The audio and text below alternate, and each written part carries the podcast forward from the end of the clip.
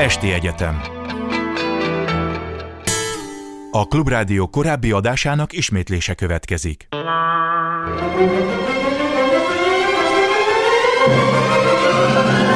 A világ urai. Merre rángatják a világ szekerét a hatalmasok? Szénási Sándor műsora. Jó estét kívánok! A mai vendégünk Marsi Viktor, a Migráció Kutató Intézet igazgatója, a Közszolgálati Egyetem oktatója. Jó estét önnek is! Jó estét kívánok! És Afrikáról fogunk beszélgetni. Afrika kiesett az utóbbi években, hát nem véletlenül persze a köztudatból, E, úgy tér vissza, mint egy ilyen rémizgetés a médiában, mint e, ahonnan e, millió számra volt olyan kutató, aki 60 milliós migrációt jósolt Afrikából Európa felé. Mások arra hívják fel a figyelmet, hogy Kelet-Afrikában milyen éhínség van, de hát Nyugat-Afrikát is leírja, hogy mennyire kiterjedt a terror, és hogy mennyire a mindenféle korábbi vélekedésekkel szemben a járvány mennyire keményen ütötte ezt az egész földrészt. Az ön egyik interjújában azt mondta, hogy 2020-ig úgy tűnt, hogy a, ez a kontinens, amelyik vészes leszakadás, lemaradás mutatott az összes többi civilizációval kapcsolatban, az végre konszolidálódik és emelkedni kezd. Ez tört szét 2020 után, ha jól értem. Igen is, meg nem is. Tehát ugye nyilván ugye itt nagyon sok minden, nagyon sok kérdés, meg téma merült fel itt már a felkonban is, és nagyon sok szempontból ugye valóban igaz, hogy, hogy Afrikáról nagyon keveset lehet itt hallani, és hogy nagyon sok szempontból messziről kell kezdeni ezt a történetet. Az egyik legfontosabb talán az, hogy ugye mindig el szoktuk mondani így Afrika kutatók, hogy Afrika ugye nem egy ország, nagyon nehéz a kontinensről általánosságban beszélni, nyilván meg kell próbálnunk, hiszen 55 országról van szó, vagy 54, attól függ, hogy számoljuk az ENSZ vagy az Afrikai Unió alapján, tehát nagyon nagyok a különbségek az országok között is, és az országokon belül is. Nagy trendeket mégis látunk Afrika kapcsán. Az egyik nagy trend, amit nagyon fontos hangsúlyozni, azért is, mert hiába küzdünk mi Afrika kutatók, hogy megváltoztassuk ezt a képet, de a, az emberek fejében és hallgatók fejében is nagyon sokszor még ez a, ez a fűszoknyás emberek jelennek meg, akik Kalasnyikovval gyilkolják egymást, és hogy hát nem újdonság, hogy éhínség van Afrikában, hiszen mindig is éhínség volt. Ez azért a 80-as, 90-es éveknek a, a perspektívája és lenyomata. A, a 2000-es évek elején a kontinensen egy nagyon masszív legalábbis növekedés, de sok szempontból fejlődés indult be. A, a világ leginkább gyarapodó tíz gazdaságából általában rendbe, rendre 6-7 afrikai gazdaság volt Etiópiától kezdve Ruandáig, és nagyon komoly gyarapodást láttunk a, a kontinensen. Ez egyébként nem volt független a 90-es éveknek a, a sötét évtizedétől, amikor Afrika rájött arra, hogy nem fogják kívülről megmenteni ezt a kontinens, ha ők nem állnak a, a folyamatok élére, ha nem tudnak békejobbot nyújtani egymásnak, akkor ez a kontinens, ez, ennek a leszakadása ez folytatódni fog.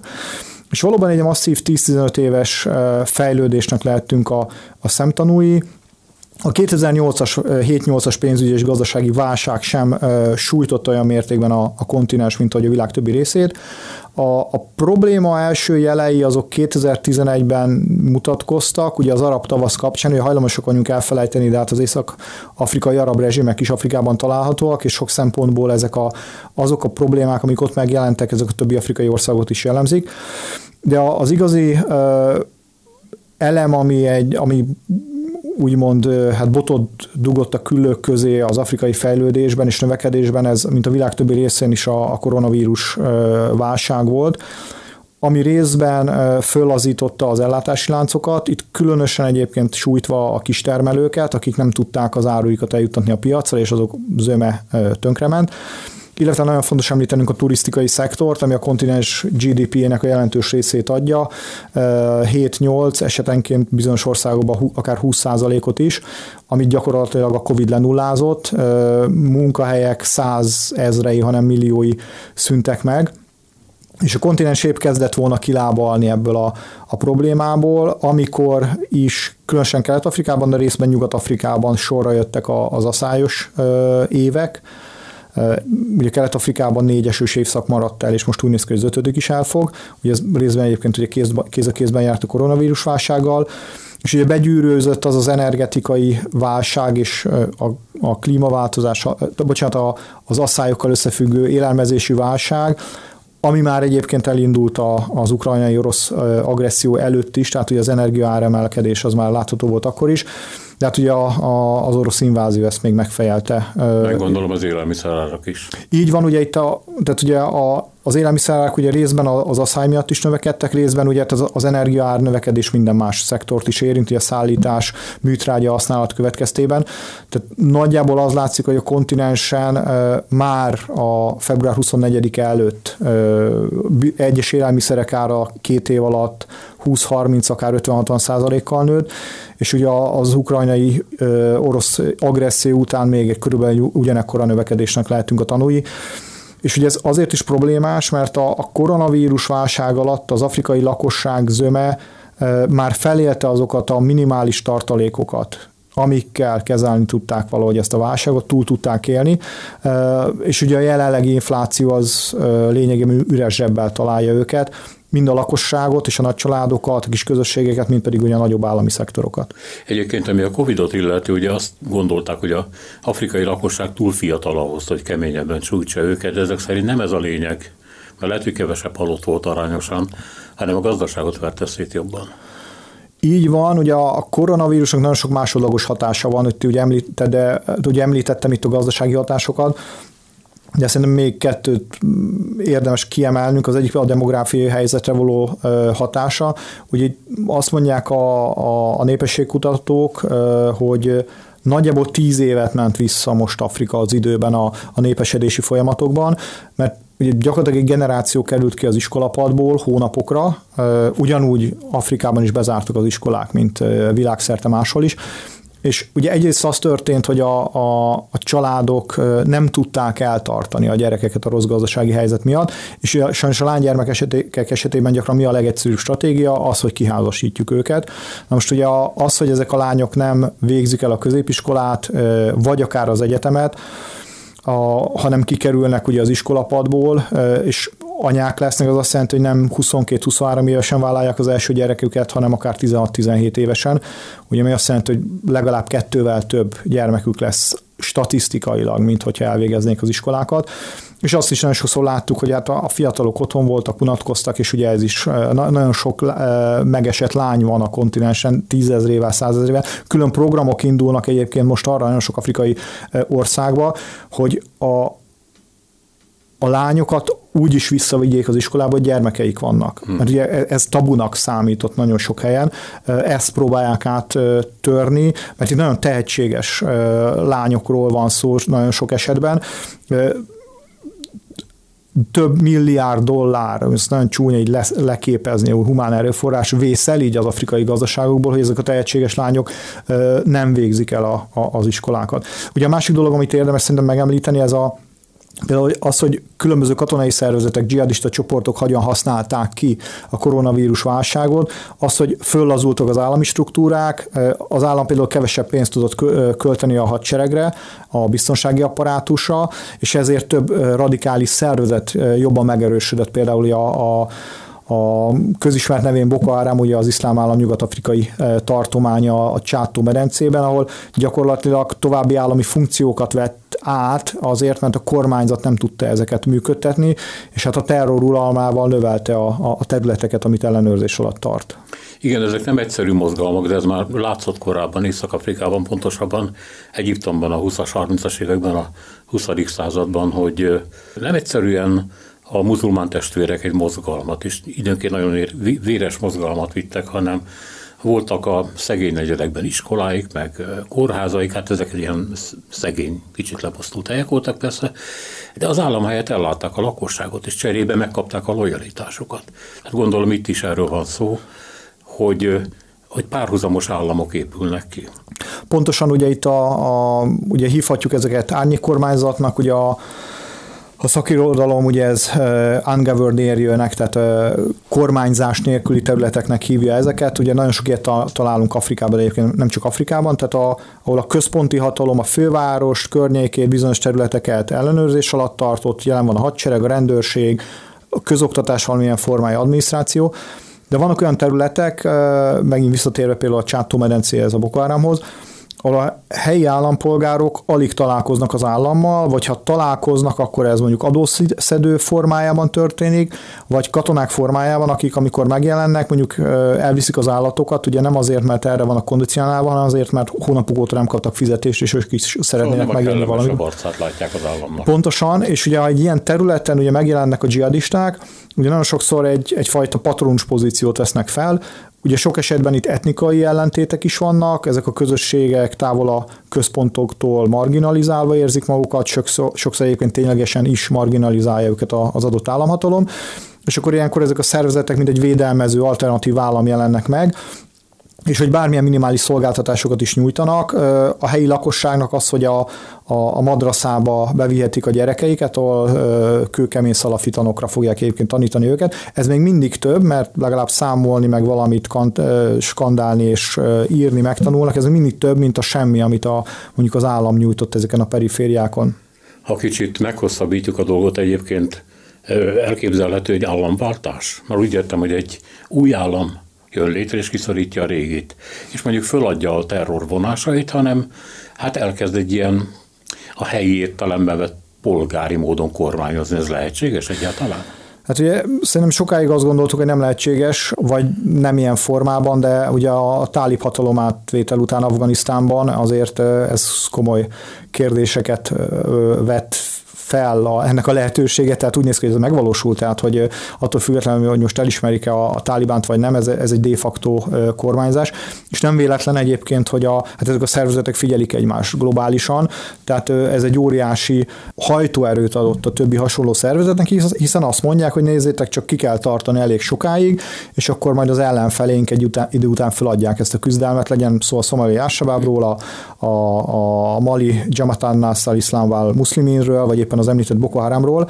Tehát az látszik, hogy, hogy erre van precedens, vannak politikai agendák, reálisan én ezt nem látom most Afrikában, hogy erre sor kerülne, hogy egy teljes államapparátust, mint a, ahogy történt Afganisztánban, szélsőségesek átvegyenek de azért szerintem azt érdemes aláhúzni, hogy mondjuk a, tehát csak Szomáliában az Ásabáb nagyjából egy olyan 150-200 ezer négyzetkilométernyi területet, tehát ez két magyarországi terület, tart ellenőrzés alatt nagyjából két és fél millió lakossal. És nyilván ki van építve egy adminisztráció.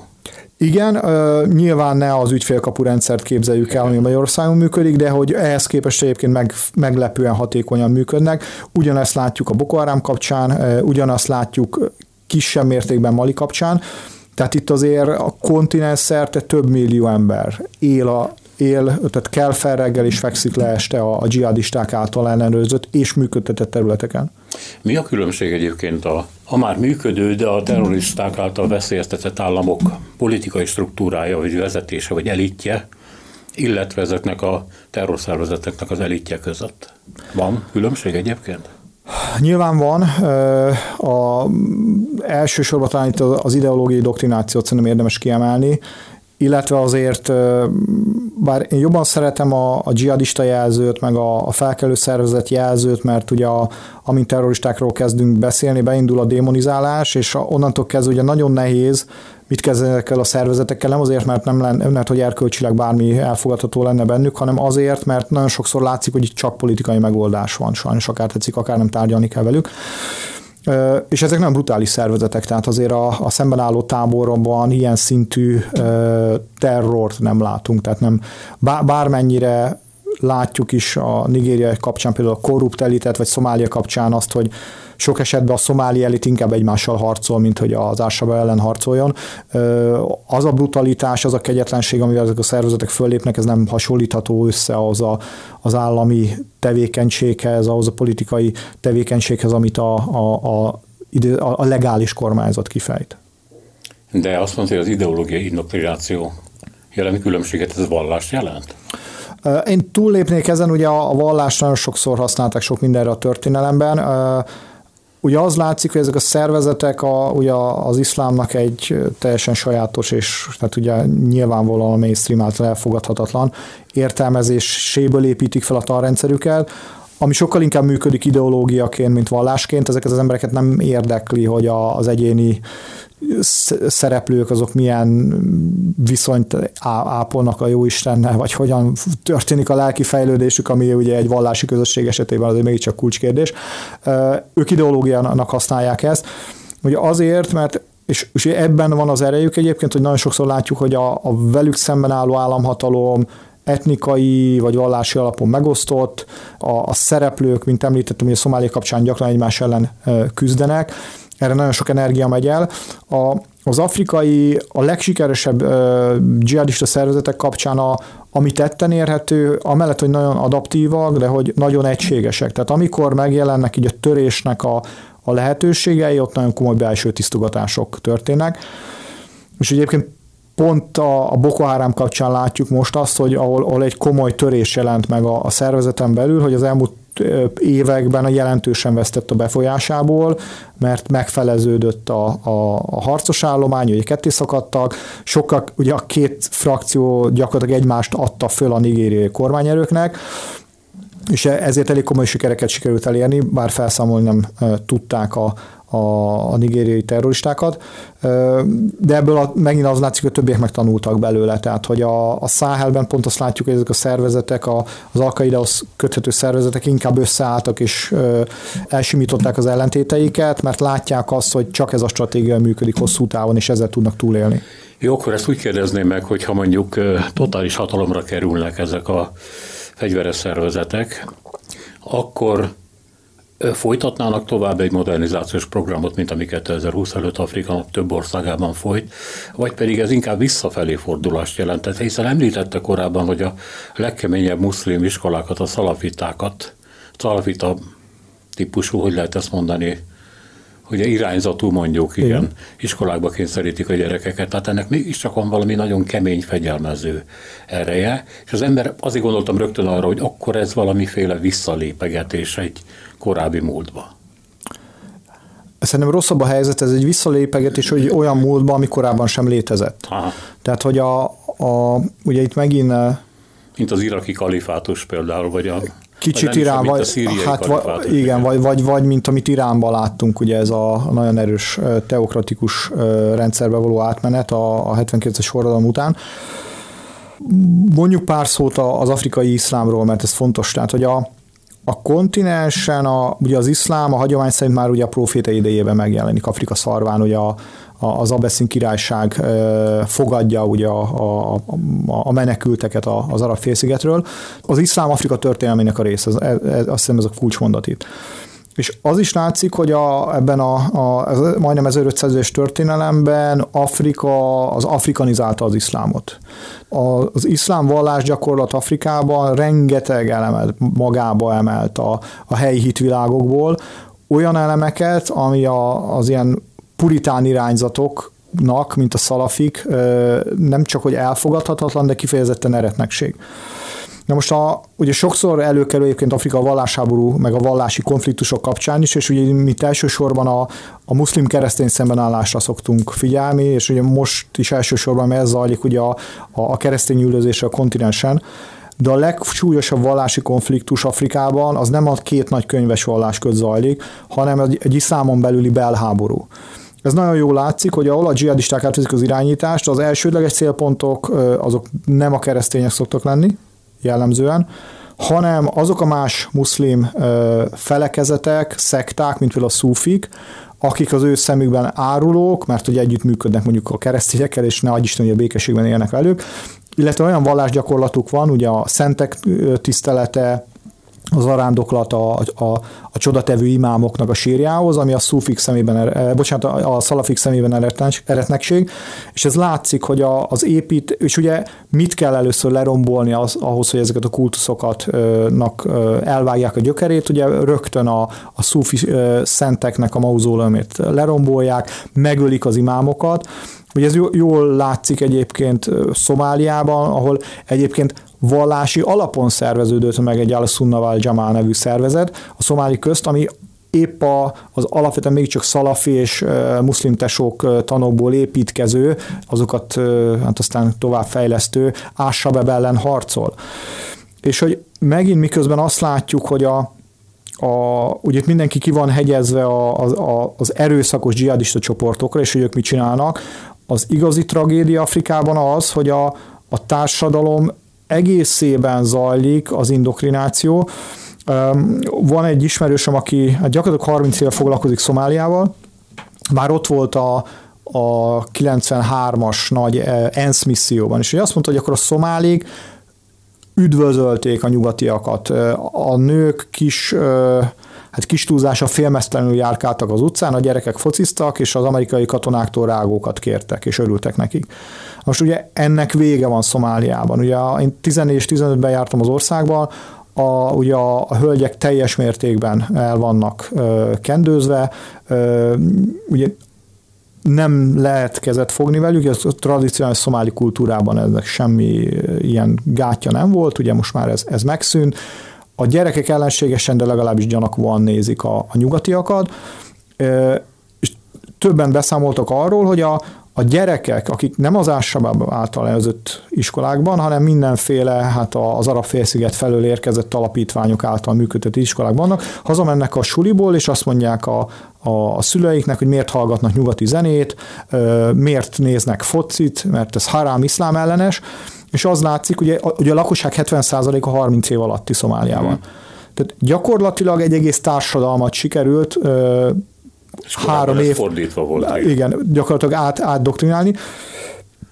Ugyanezt látjuk Maliban, tehát a, a félelmetes látni azt, hogy 13-ban ugye ezt az országot félig elfoglalták a szélsőségesek, az alkaidának gyakorlatilag semmiféle hagyománya, és ezeknek a szélsőséges tanulóknak Maliba se volt. Egy nagyon békés, uh, szufi uh, iszlámot követtek, és amikor a franciák visszafoglalták a terület egy részét, előkerültek ilyen uh, hát nem tudom másképp kifejezni, de a hallgatók így fogják érteni, ilyen dzsihadista kézikönyvek, bevezetés a terrorba két kreditért, amivel világosan ki volt fejtve, hogy nem, az nem működik, hogy akkor házasságtörésért rögtön kivégezzük az embereket, meg levágjuk a kezüket, ha loptak.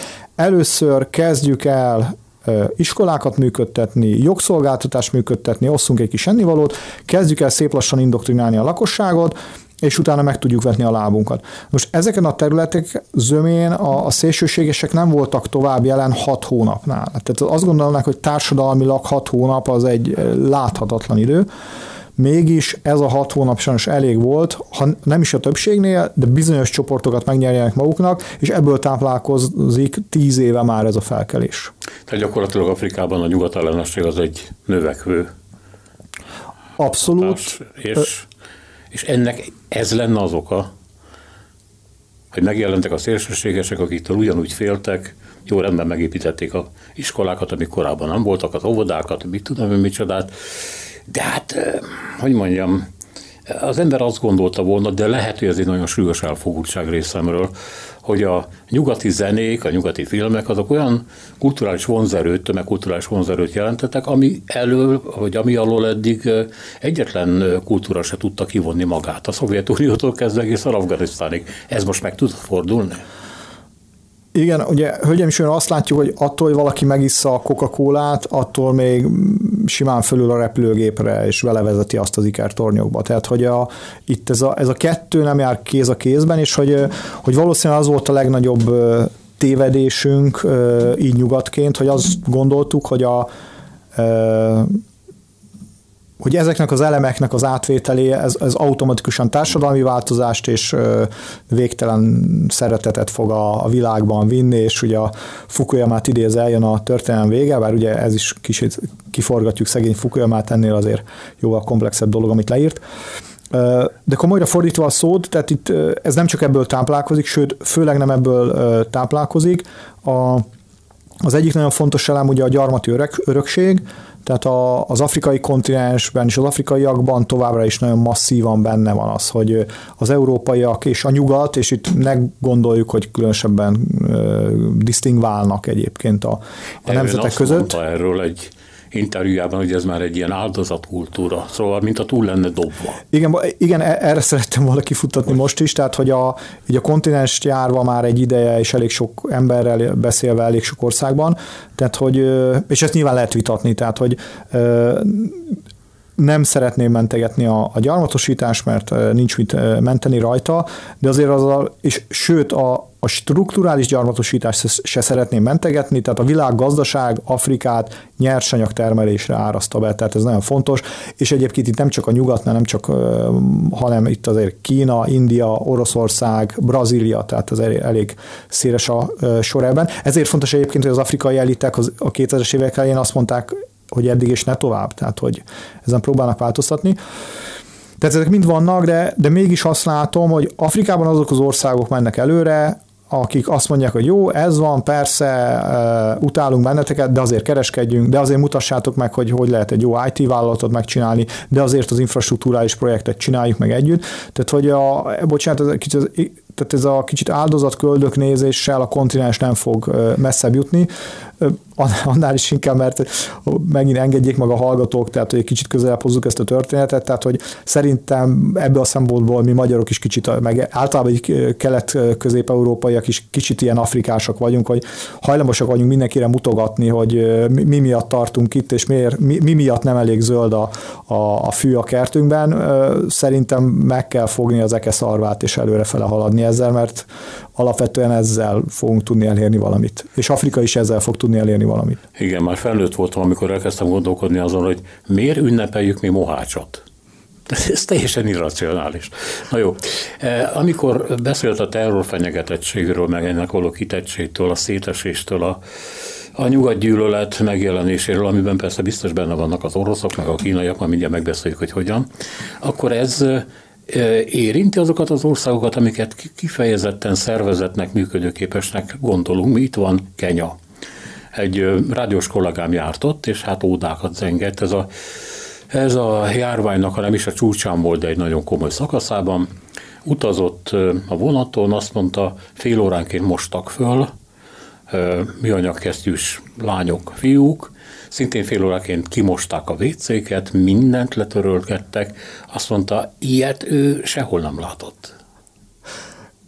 Miért nevet? De azért, mert utaztam ugyanezzel a vonat, és ugyanezt történt, ugye ez a, ez a... Mombasa? Igen, a Mombasa, igen, a, és ami egyébként megmutatja Afrika két arcúságát is, tehát ez, ez nagyon érdekes ez a példa, tehát hogy a, ugye a hallgatóknak, csak hogy tudják, ugye, a, és aztán meg, meg Kenyáról is beszélve, tehát hogy a, ugye Kenya egyrészt Kelet-Afrikának, meg kicsit Közép-Afrikának is a, a motorja gazdaságilag, és sok szempontból egyébként Afrika Svájca, tehát hogy egy nagyon jól működő, már néha vadkapitalista gazdaság, de ami azt is jelenti, hogy aki próbálkozik, azért az megtalálja a számítását. És egyébként ugye, ami érdekes, hogy itt ugye Kenya alapvetően a, a nyugati érdekszérában volt benne, és van is benne egyébként, de azért látszott az így az elmúlt tíz évben, hogy elkezdtek kifele kacsingatni, és a, ez a, a ez a gyorsvasút, ami Mombaszát, a, ugye a nagy kelet-afrikai kikötőt, kelet-afrikai legnagyobb kikötőjét kötő össze a fővárosa Nairobi, és megy tovább a kontinens belsején, most nagyosságig van a vonat, ez a kínaiak vállalták, hogy megcsinálják. El is készült ugye most már a, talán nagyosságig a szakasz, és én is utaztam rajta egyébként, a, és valóban ez van, tehát, hogy megint, megint nem szeretnék itt nagyon kötni a, nem akarom nagyon kötni a dolgokat, de szerintem mindenki tudja, hogy mire gondolok, tehát a, a, amikor a késésekről beszélek a vonatok kapcsán, ugye most már a, állítólag ugye maguk a német vonatok sem, amiket legendások voltak, sem lehet várni, hogy időben jöjjenek. De most az SGR Kenyában ez olyan mértékben jött időbe, hogy ott 10 perccel az indulás előtt hangos bemondó elkezdte mondani, hogy 10 perc múlva megyünk, 7 perc múlva 5-2, és amikor a másodperc mutató odaért az egészre, akkor a vonat kisiklott, nem kisiklott, hanem elindult, kifutott az állomásról, bocsánat. És ugye azért ez egy, tehát Mombaszáig ez egy több mint 5 órás út, úgy egyébként nagyon fontos, és ez viszonylag, hogy, hogy egy nyomtáv van, nem, nem dupla simpár, egyetlen percet sem késett a vonat ezen a távon, és valóban ez történt, tehát hogy a, a, a vonat tiszta volt, a kis túlzással a, a, a WC fülkékben, amik, amik bocsánat, nem is fülkék, hanem fél, fél termek, tehát hogy enni lehetett a padlóról, tehát, hogy ott ilyen, ilyen viszonyok voltak. Viszont ugye ez a, a vonat kétarcúsága és a kínai, egyébként akkor itt vagyunk a kínai befektetések kétarcúsága, hogy a, úgy néz ki, hogy ugye mivel a, a kínaiak egy sínpárt építettek, és ugye ez nagyban megnehezíti ugye az ár, a vonatforgalmat, ami nem csak személyszállítás lenne, hanem áruforgalom is, Ugye emiatt úgy néz ki, hogy a projekt egyelőre ráfizetéses, tehát hogy a, és egyébként most voltak Kenyava választások, és ez a nagy téma, hogy mit lehet kezdeni, egy hiper-szuper, gyönyörű, alapvetően jól működő, de veszteséges vasúthálózattal. Csak nincs itt is egy olyan díl a kínaiakkal, hogy amennyiben nem tudják fizetni ezeket a fejlesztési pénzeket, akkor onnantól az egész vonal a kínaiaké. Hát ugye, a, ha a kenyai politikusokat hallgatjuk, akkor nincs. Ha a kenyai sajtót kérdezzük, akkor ez már hát nem hónapok, évek óta tém, hogy vajon van-e ilyen. Ugye itt a korona ékszer az a Mombaszai kikötő lenne, ami még egyszer mondom, hát nagyjából egy olyan 150 millió, hanem 200 milliós térség gazdasági ütőere, és a rossz nyelvek szerint ugye nem fogják tudni a kenyaiak fizetni a, a, a hitelt, akkor hát ez lehet a deal, hogy átveszik a kínai kikötőt. A, az tény egyébként, hogy a, a kenyaiak nem tudják fizetni, tehát a meg, megérkezett első 10 millió dolláros büntetési csomag az elmaradt hitelek miatt. Láttunk már erre példákat, nem csak a Afrikán kívül, hanem Afrikában is, ugye a, a Luszokai Nemzetközi Repülőtér kapcsán, hogy amennyiben nem tudják fizetni a hiteleket, akkor ez átkerül kínai fenntartásba. Meglátjuk, hogy mi fog történni. Jó, de arra a kérdésre mondható pozitív válasz, hogy minél szervezettebb, minél modernebb egy állam, minél jobban működik, annál inkább vissza tudta verni legalábbis ezeknek a hatásoknak egy részét, a asszályt, hogyha mondjuk működhetnek egy jó öntözőrendszert. A Covid-ot ugye ezért hoztam ezt a vonatot példának, vagy pedig a háború okozta élelmiszer kieséseket új forrásokból, tehát ez nyújtott valami védelmet? Persze, tehát hogy azért, ahogy látjuk azt, hogy Európa alapvetően képes kezel, képes volt a Covid-ot kezelni, képes többé-kevésbé kezelni a, az energetikai válságot. Ugyanúgy az afrikai államok a jól, viszonylag jól működő afrikai államok kapcsán is azt látjuk, hogy megtalálják az alternatív élelmiszerforrásokat, többé-kevésbé az alternatív energiaforrásokat, hogy, hogy fenntartsák a gazdaság működését. Kenyában is alapvetően ezt látjuk, vagy itt mondjuk Egyiptom, nem tudom, Dél-Afrikai Köztársaság, kontinens másik oldalán mondjuk Szenegál. Az igazi problémát mindig ott találjuk, ahol ugye kulminálódnak ezek a kihívások a, a gyenge államisággal, vagy alig létező államisággal, esetenként ugye fegyveres konfliktusokkal is megterhelve, mint Szomália, Dél-Szudán, Burkina Faso vagy Mali, ahol egyszerűen már eleve egy teljesen kivérzett országra érkeznek meg ezek a kihívások. Ugye így gyakorlatilag, gyakorlatilag csak a külső segítség maradt, tehát a, a segélyezés, és mivel azt látjuk, hogy az élelmezési válság az világszinten jelentkezik most, a növekvő infláció, illetve ugye a kieső ukrán és orosz gabonakészletek miatt. Ugye nagyon sok éhes szájat kellene ellátni, úgyhogy közben sokkal drágább lett az élelmiszer, tehát ugye az, hogy Afrikában most visszatért az éhénység, és emberek halnak éhen, tömegesen, bár ugye most még mindig csak bestések vannak, hogy ez mekkora mértéket jelent, ez, ez sajnos ezt jelenleg nem látjuk, hogy hogyan tudná kezelni a, a világ. Ön többször utalt arra, hogy igazából nagyon bizonytalanok vagyunk ezekben a statisztikákban, amiket hol vezetnek, hol nem, hol megálmodják, hol meg pontosak, de hogy állítólag négy másodperceként hal meg egy ember. Az, az, az, az alultápláltság naponta, miatt naponta. Igen. igen, ugye ez, a, ez nagyjából ilyen egy hónappal ezelőtt kijött adat egy nemzetközi, nagyjából 70 nemzetközi szervezet bocsánat, 70 országból ilyen 130 nemzetközi szervezet készített egy ilyen uh, riportot arról, hogy mekkora a baj. Uh, ugye akkor is, most is elmondom, hogy fogalmunk sincs, hogy ezek a számok validok-e.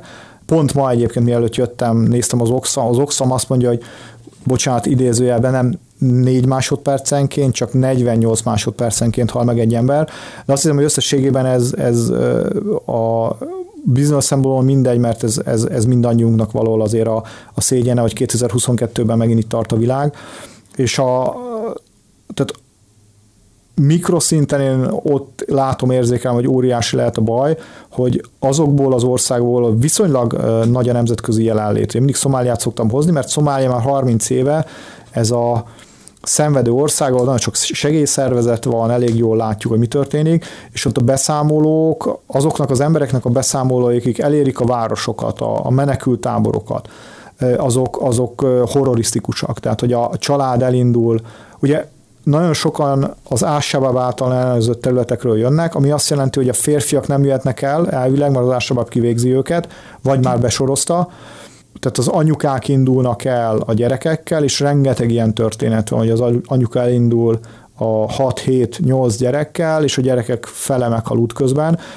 A, de a, arról is egyébként, hogy, a, hogy elérik a táborokat, de egyszerűen a gyerekek egészségi állapota már annyira megrendül az éhínség miatt, hogy, hogy ott sem tudnak segíteni rajtuk. Ugye ráadásul a, ugye a, kik halnak meg legtöbben, az öt éve alatti gyere, kisgyerekek, és hogy ez csak globális szinten, ugye, a baby, ugye a, hiába érkeznek meg a másfél éves kisgyerekek, őket nem lehet, nem tudom, sülcsirkével táplálni.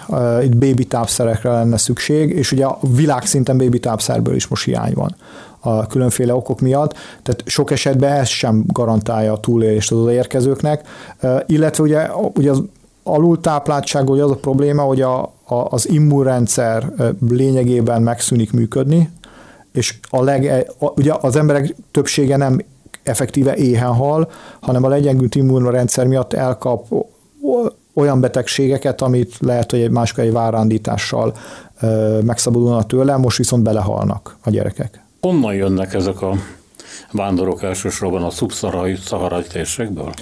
Igen, de ez nagyon fontos aláhúzni, hogy ugye már erről is mindenféle dolgokat lehet hallani tévesen. Tehát itt most országon belüli vándorlást látunk elsősorban. Maximum az országok határtérségei láttunk nemzetközi, hát ez menekülést, de nem, tehát ez a tömeg nem jelenik még meg sem Európa, sem a közel-kelet viszonylatában. Azért sem, mert hogy tehát ha lenne pénzük az embercsempészekre, ezt nyilván elsősorban akkor élelemre költenék.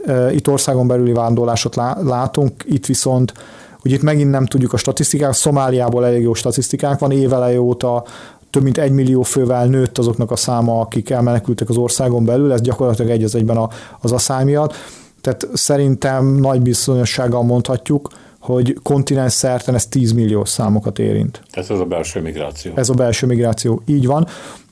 Nem mondhatjuk egyébként, hogy a nagy élelmezési válság az nem okoz Afrikából kivándorlást, ez elsősorban az észak-afrikai térséget érinti, ahol ugye nem, nem éhínség van, hanem óriási infláció, és a középosztály egy része, ugye, hát ez, ez se úgy, hogy az arab tavasznál már ezt láttuk, hogy a lábbal ö, szavaz a, a jövőre, és azt mondják, hogy túl drága az élet, kevés a munkahely, stagnál a gazdaság, viszont akár egyetemet végeztem, főiskolát, középiskolát, tehát valamit szeretnék, és nekik van annyi pénzük, hogy kifizessék az embercsempészeknek az utat át Európába, illetve általában is az afrikai középosztály részéről a, a jelenlegi gazdasági válság kapcsán látjuk azt, hogy ha lehet, kiáramlanak akár legális, ha nem, akkor illegális csatornákon keresztül. De korábban lehetett olvasni arról is, hogy, hogy mondjuk Líbia tele van olyan rabszolgákkal, akik átvergődtek. A sivatagon eljöttek különféle országokból, de nincs pénzük arra, hogy fölkerüljenek egy hajóra, az embercsempész hajójára, ami mondjuk Olaszország felé megy. Ezért, ezért a rabszolgasság, hogy ledolgozzák ezt a pénzt. Ez, ez jellemző, vagy pedig egy ilyen újságírói túlzás, valaki talált egy ilyen sztorit és megírta? Nem, sajnos nem, de ugye a, pont most jött ki a ez is nagyjából egy másfél hónapja volt az ENSZ-nek egy nagy jelentése. A, hú, kövezzenek meg most a úgy dereng, hogy az ENSZ becslése szerint 51 millió ember él a világon kvázi rabszolgaként. Tehát, hogy ami azt jelenti, hogy nem kap a munkájáért fizetés vagy töredéket. Tehát, hogy a, és itt a szex, szexuális rabszolgáktól kezdve gyakorlatilag a, a Líbiában a milíciákhoz besorozott emberek, ez akik ha harcolnak és esetleg túlélik, akkor kapnak annyi pénzt, hogy átjutsanak Európába, tehát ők mind benne vannak. Igen, valóban sajnos azt látszik, hogy a, nem csak Líbiában egyébként a, a, a kvázi rabszolgaként működtetett, vagy dolgoztatott emberek száma ez nagy. Ugye a, ez hol kapcsolódik ez a, a, a migrációhoz, illegális migrációhoz? Ugye az útrakelők zöme, tehát ugye a, bocsánat, a szubszaharából, különösen mondjuk, mondjuk Etiópiából eljutni Európába, azért ez egy ilyen 7-8-10 ezer dolláros utazás, amíg a csempészeket végigfizeti az ember. Ez ott is óriási összeg. A család vagy össze tud adni ennyit, de egyébként egyre kevésbé adják össze, mert látják az útnak a kockázatait, vagy a töredékét, és ez azt jelenti, hogy az illető kifizeti a csempészeknek a, mondjuk a távolságot, azt mondja, van 2000 dollár, akkor a csempész azt mondja, jó, ennyiért Addis Abebából Szudánba, Khartoumig tudlak elszállítani, ott majd keresünk neked valami munkát, vagy keresel magadnak, megkeresed a pénzt, és amikor meg lesz, akkor mehetsz tovább. És ilyen etapokba teszik meg az illetők az utat, ez nagyon sok uh, interjú, rengeteg interjú készül egyébként, különösen Tunéziában, Líbiában föltolódott emberek, és akkor látszik az, hogy akkor megérkeznek, lehet, hogy egyébként a csempészek valóban szereznek neki munkát, összegyűjtik a pénzt, és ez, ez nem mondjuk egy prostitúció, de sok esetben ebből prostitúció lesz, vagy az lesz, hogy ott van a Hartumba, és akkor ott fél egy év alatt megkeresik valahogy a, a következő etapnak az összegét, vagy ott megvárják, hogy a család otthon közben még összeszed egy adagot, és átutalja nekik, vagy a csempészeknek. És több ilyen lépcsőfokban érnek el, amiben tényleg hát borzasztó körülmények közt tudnak tudják dolgoztatni az embereket, élnek ezek az emberek. Hát ez hosszú idő, nem? Még évek is lehet. Sőt, hát a jellemző az, hogy ez évekig eltart. Tehát a, tehát az illegális migráció az, tehát hogy ne, nem nagyon látjuk, hogy bármire megoldás lehessen, hiszen óriási időkiesés a részevőknek, óriási pénzkiesés, és nagyon sokszor azt látjuk, hogy ugye az útra kelők azok elindulnak egy viszonylag helyi szinten jól szituált közegből, és az út során gyakorlatilag óhatatlanul traumatizálódnak, páriák lesznek, páriák lesznek kínzás lesznek kitéve, de hát gondoljunk bele, hogy végignézik, hogy mondjuk megerőszakolnak valakit, tehát hogy nem is őket feltétlenül, valakit megerőszakolnak mellettük, valakit agyonlőnek mellettük, tehát nagyon súlyosan sérülnek lelkileg ezek az emberek, és akkor még csak a lelki részt említettük. Ez az oka ennek a féktelen céltudatosságnak, hogy tudnék, nagyon sok fázison kell keresztül menni, de nincs olyan ezek szerint, vagy ritkán, amikor az ember azt mondja, hogy na jó, hát idáig elértem, ez nem olyan rossz. És már elegem van abból, hogy évek óta vándorlok. Ez változó egyébként, tehát hogy a, a, néha lehet olyat hallani, hogy hát aki eljut Líbiáig, az, úgy, az már úgyis át fog jönni Európába. Én 19-ben voltam Tripoliban, és ott volt szerencsém beszélni néhány szubszarából induló és Líbiába érkező emberrel. Ez nem olyan evidens egyébként. Tehát, hogy, a, hogy nagyon sokan azt mondják, hogy ők már örülnek, hogy Líbiáig eljutottak, itt tudnak annyi pénzt keresni, hogy utaljanak az a családnak, még az afrikai kontinensen vannak, tehát mentálisan még nem volt meg az az ugrás, meg fizikailag, hogy átkeljenek a, a földközi tengeren. A, még érzik valahogy, hogy hogyan működik az az ország, mert ott van Afrikába, és tehát sokan mondták, nagyon sokan mondták azt, hogy ők nem akarnak tovább jönni, mások viszont azt, hogy igen. Most Tunéziában egyébként a, a legutóbb szeptember közepén voltunk ott egy konferencián, illetve kutatóúton, és ott, ott is sikerült azért pár interjút megejteni, és a, a, az ENSZ munkatársai, a ENSZ menekültügyi főbiztosságának a munkatársai azt mondták, hogy, hogy mindenki át tehát akikkel ők foglalkoznak, mindenki azt mondja, hogy át akar menni Európába. Olyannyira egyébként, hogy a, a tunéziai gazdaságban paradox módon bizonyos szektorokban munkaerőhiány van.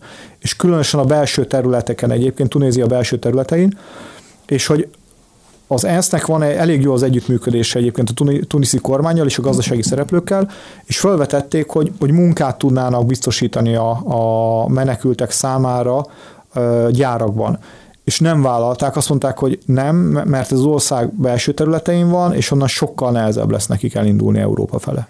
Hát ez felveti azt a kérdést, ami korábban egyébként nem értelmetlenül merült föl, hogy nem lenne érdemesebb fejleszteni ezekben a kibocsátó országokban, mint sem, hogy tárolni ezeket a szerencsétleneket százezer számra Európa határán. Vagy eltűrni, hogy a radar alatt bejönnek, ugye Európába, és senki nem tudja, hogy mit csinálnak, miből élnek, a bűnt követnek el, semmiféle, hogy mondjam, csak számonkérhetősége nincs, mert azt se tudják, hogy hívják, kiről van szó, és így tovább. Meg, hogy itt van. Igen. Meg, hát igen. Igen, a, Tehát ugye nem véletlen egyébként, hogy a, a, a fejlesztési tevékenységekben egy, tehát egyre inkább ez a paradigma kerül előtérbe, ugye, hogy, hogy helyben segíteni, tehát hogy ez, ez, ez, ez bármilyen egyszerűen is hangzik, és tehát hogy nem nagyon látunk más megoldást. Ugye, ha megnézzük a magyar kormányprogramot, a Hungary Helps-et is, tehát hogy, hogy azért, hogyha ha megnézzük, hogy mekkora összegbe kerül egy, egy sikeres integrációs projekt Európában, és abból hány embernek a megélhetését, vagy a munkahelyét lehetne megteremteni mondjuk maradjunk Kenyába, vagy Etiópiába, hogy ezek e-, egész egyszerűen nincsenek paritásba egymással. Tehát, hogy a, a, itt szerintem nagyjából, és megint mehet a számháború, de valahol egy a 20 és egy a 100-hoz az arány. Tehát, hogy itt azért ilyen, ilyen arányok vannak. Ugye nyilván, nyilván helyzetben vagyunk, tehát hogy, hogy az emberek érkeznek, és akkor itt valamit kezdeni kell velük, és ugye nagyon nehéz megosztani azt, hogy miközben itt vannak már a, a, a menedékkérők, meg az illegális bevándorlók, ugye, hogy velük is kell valamit kezdeni, miközben ugye a kibocsátott térségekkel is kell valamit kezdeni, és hát azért ugye itt megint minden összefügg mindennel, térjünk vissza ugye arra, hogy, hogy Afrikát azért alapvetően a világgazdaság és a, a nagy centrumok nyersanyagtermelésre árazták be. Nagyon látványos volt az, hogy hogyan próbálták a külső szereplők, az elmúlt időszakban egyébként Kína megakadályozni azt, hogy a, a termelői kapacitások Afrikába települjenek mert ugye megint csak, tehát, a, nem, tehát ezt találkozok ezzel, hogy azon az emberek fejében, hogy hát a, azért nem települnek autógyárak nagy számba Afrikába, mert tehát a munkaerő az nem lenne képes bekapcsolódni a termelésbe és ellátni a feladatait. Aki ezt gondolja, akkor javaslom, hogy használja az SGR-t Nairobi és Mombasa között. Nem, egész egyszerűen nem érdekel mondjuk a kínai szereplőknek, hogy a gyártási kapacitást átvigyék, hiszen az fogja jelenteni, hogy otthon munkahelyek szűnnek meg. Ez lassan változik egyébként, de nagyon sok időbe fog telni, és ugye hölgyeim és megint ugye nagyon sok ilyen csoda, nem tudom, fegyvert, vagy mit, ez rossz hasonlat, de hát ilyen mindent átütő megoldást találtak ki a fejlesztési ügynökségek az elmúlt években, évtizedekben, de ami világosan látszik, azért, hogy ha, ha van munkahely, ha van perspektíva a lakosság körében, akkor ők nem azzal kelnek föl kora reggel, hogy hát nem fogok itt dolgozni a, a családom körében, a kultúrám körében, a barátaim körében, abban az országban, amit ismerek, abban a közegben, ami, ami, ami otthonos nekem, hanem akkor elmegyek, nem tudom, Európába, ahol amúgy meg télen hideg van, és fagy, és esik a hó. Tehát, hogy, hogy ez egy, ez egy kulcsmomentum most is Afrikában, és lesz a következő évtizedekben, hogy, hogy ezt a megtartó képességet mennyire lehet növelni, a, az afrikai emberek ebben a szempontból is sem mások, mint mi. A, nagyon egyszerű dolgot szeretnének, azt szeretnék, hogy egy picit egyről a kettőre el tudjanak jutni a saját életükben, és azt lássák, hogy az ő gyerekeik egy picit jobban fognak élni, mint ahogy a szüleik generáció, és a nagyszüleik generációja élt. Tehát, hogy és ez szerintem nagyjából közös egyébként az emberiségben is mindegy, hogy Amerikáról, Oroszországról, Kínáról, Afrikáról beszélünk. Tehát ugye, és ezt azért adom fontosnak hangsúlyozni, mert hogy ugye nem arról, mert hogyha azt gondolnánk, hogy itt mindenki svájci életszínvonal akar élni, akkor ugye azt mondjuk, hogy nem is érdemes nekiállni, hanem hagyjuk az egészet. Nem erről van szó, tehát hogy, hogy ez, ez nem egy mission impossible azért alapvetően. Amikor a Legnagyobb viták folytak a britek és a franciák között azért, hogy a francia partokról mondták a britek, akadálytalanul jöhetnek a illegális bevándorlók csónakjai, hajói, tutajai, mit tudom én micsoda, és hát neki kellett kihalászni őket a tengerből, meg, meg megakadályozni, hogy bejussanak az országba. E, akkor volt egy ilyen történet, hogy valami három-négyszer visszaküldtek egy, egy embert, aki 15-ször is neki ment hogy mit szólnak az afrikaiak ahhoz, hogy érezniük kell, hogy Európa úgy érzi, hogy meg van telve, hogy nem akar több embert befogadni, ugye ezt most már minden európai ország szigorítani akarja az unió határainak az őrzését, és mégis, tehát ez a visszautasítás, ez a nem kell ezt nekem, mert nagyon sokan vagy, ez nem befolyásolja őket?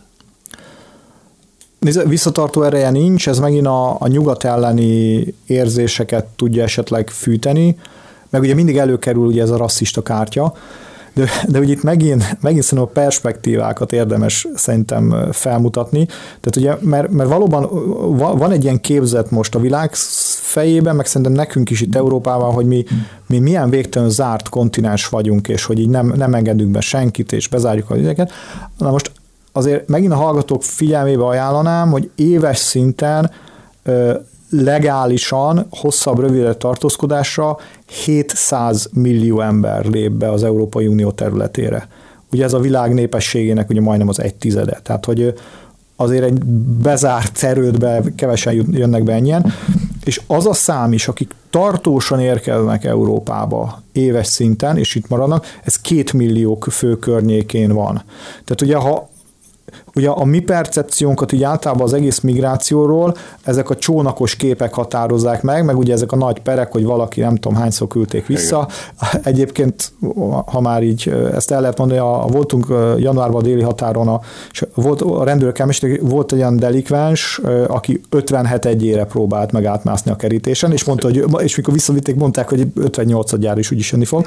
Tehát, hogy, hogy azért azt mondani, hogy itt Európa bezárt, és nem lehet bejönni, ez egy fals kép. Óriási kapuk vannak nyitva oktatásra, képzett munkaerőre. Az látszik, hogy Európa nagyjából belőtt, hogy kik azok, akiknek a, a munkaerőpiacnak szüksége van, és kik azok, akik ha tömegesen nem, nem fogja tudni felszívni őket a, a gazdaság. Nagyon szépen köszönöm, hogy itt volt nálunk. Én is köszönöm a lehetőséget. Marsi Viktor, a Migrációkutató Intézet igazgatója, a Közszolgálati Egyetem oktatója volt a vendégünk az elmúlt 52 percben. A műsor Selmec János szerkesztette, műsorvezető Szénási Sándor volt. Köszönjük a figyelmüket, minden jót!